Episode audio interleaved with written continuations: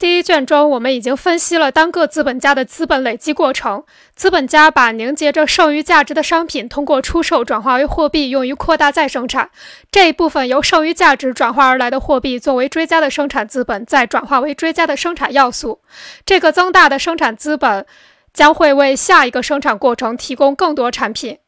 这个过程就是资本的积累过程，即剩余价值资本化的过程。单个资本的积累如此，社会总资本的积累同样如此。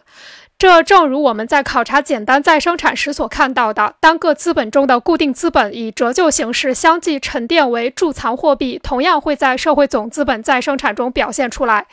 所谓资本积累，就是将剩余价值转化为资本。在资本主义再生产过程中，并不是所有由剩余价值转化而来的货币都可以转变成资本。剩余价值转变成资本必须具备两个条件：一是作为资本积累的货币额必须达到一定数量，在一定技术条件下积累的货币数量应足以增加正在执行职能的不变资本，或者足以开办一个新的工业企业。但是资本家每次只能把有限的剩余价值用于积累，因此在进行实际积累和扩大再生产以前，剩余价值转化为货币以及货币的贮藏都需要较长时间。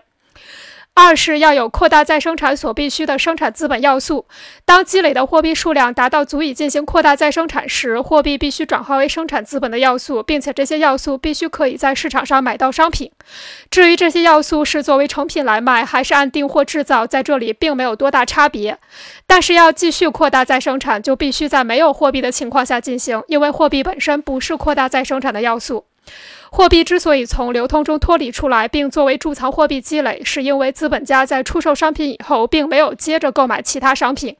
如果所有资本家都只是贮藏货币而不购买商品，那么工厂生产的商品又卖给谁呢？货币又从何而来呢？这个问题必须从分析第一步类的积累开始。